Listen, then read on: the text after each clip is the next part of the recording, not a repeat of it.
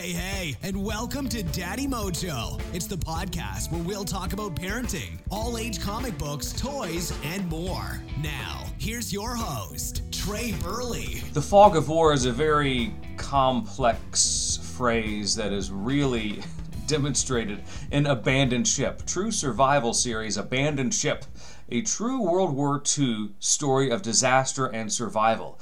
It's by Michael J. Touje and Alison O'Leary, and you probably may not have heard about this. It's about the RMS Laconia. It's a British ship in 1942 that was sunk, and it was sunk by a German submarine.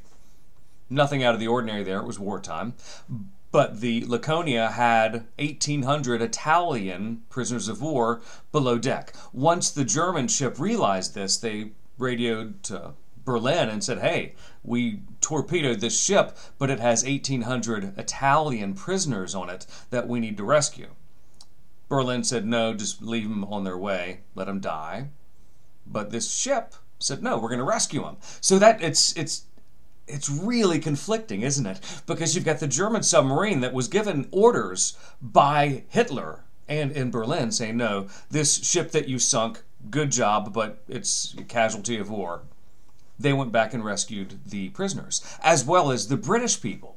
Pretty good. But then to make things even more complex, a couple days later, an American airplane was passing over and was aware of the circumstance. They knew that this particular German submarine was on a rescue mission of sorts, but they also maybe didn't believe it. They said, maybe they're trying to trick us. So this American airship said, hey, what do we do?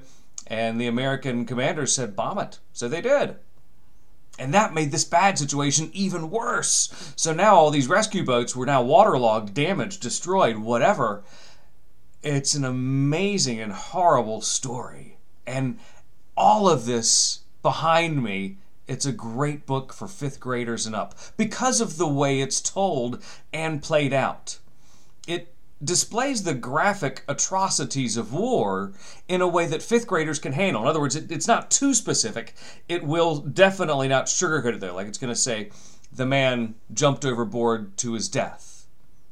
It's not going to get more specific than that. It may allude to it in some instances, but it leaves the horrible distaste of war in a way that fifth graders can handle and understand and really feel impactful for. And it's going to be great for fifth graders all the way through high school, because even some of those high schoolers, they're not going to be that in tune about the minutiae and the little stories of war that make it so impactful that we never want to have to do this again as a society.